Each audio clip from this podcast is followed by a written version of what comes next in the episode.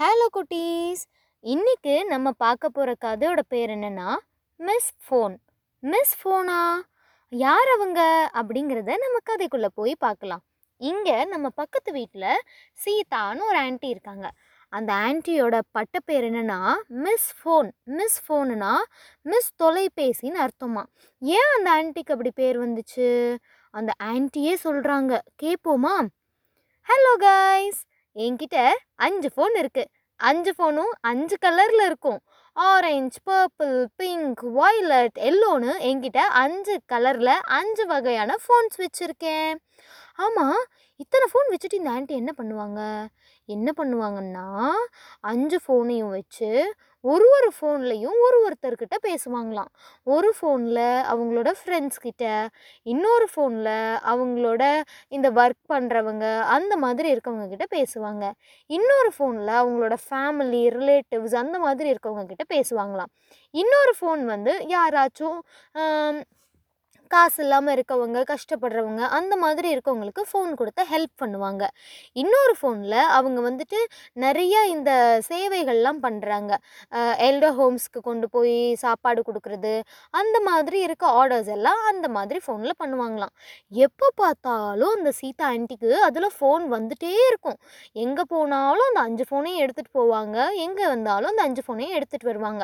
அதனாலே அவங்கள தெருவில் பார்க்குறவங்கலாம் ஏய் அங்கே பாரு மிஸ் ஃபோன் போகிறாங்க ஹலோ மிஸ் ஃபோன் எப்படி இருக்கீங்க? அப்படின்லாம் கேட்பாங்களாம். ஆனால் இந்த ஆன்ட்டிக்கு ரொம்ப பெருமையாக இருக்கும் தன்னை மிஸ் ஃபோன்னு கூப்பிடுறது பார்த்துட்டு. அப்போது அந்த வீட்டுக்கு பக்கத்தில் ஒரு குட்டி பையன் குட்டி பையன் அந்த ஃபேமிலி ரெண்ட்டுக்கு வராங்க. நம்ம சீதா ஆண்டி வீட்டு பக்கத்தில் தங்குறாங்க.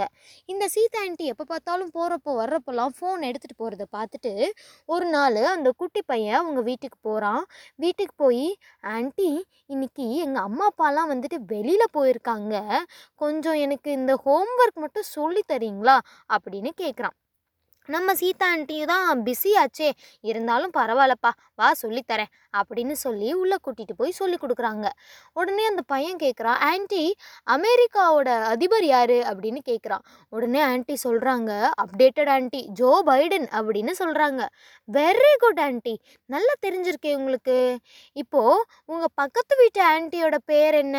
அப்படின்னு சொல்லி கேட்குறான் அந்த பையன்.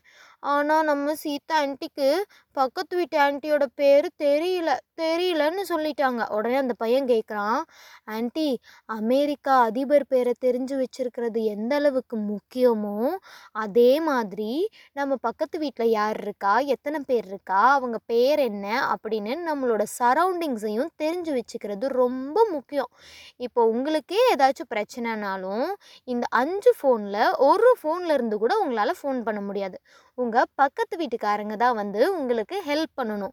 நம்ம சுற்றி இருக்கவங்களையும் நல்லா தெரிஞ்சுப்போம். நம்மளை சுற்றி இருக்க நம்மளை வாழ வைக்கிறவங்களையும் நம்ம நல்லா தெரிஞ்சு வச்சுப்போம். அவ்வளோதான் இதுதான் இந்த ஸ்டோரி நமக்கு சொல்கிற கதை.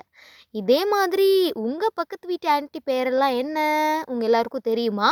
தெரியலனா இன்றைக்கே உங்கள் அம்மா அப்பா கிட்டே போய் கேட்டு தெரிஞ்சுக்கோங்க. அந்த ஆன்ட்டி அங்கிள் பக்கத்து வீட்டு குட்டி பசங்க எல்லாருக்கூடையும் ஃப்ரெண்ட்ஸ் ஆகி ஜாலியாக டெய்லி நல்ல ஈவினிங் ஸ்பெண்ட் பண்ணுங்கள் பாய்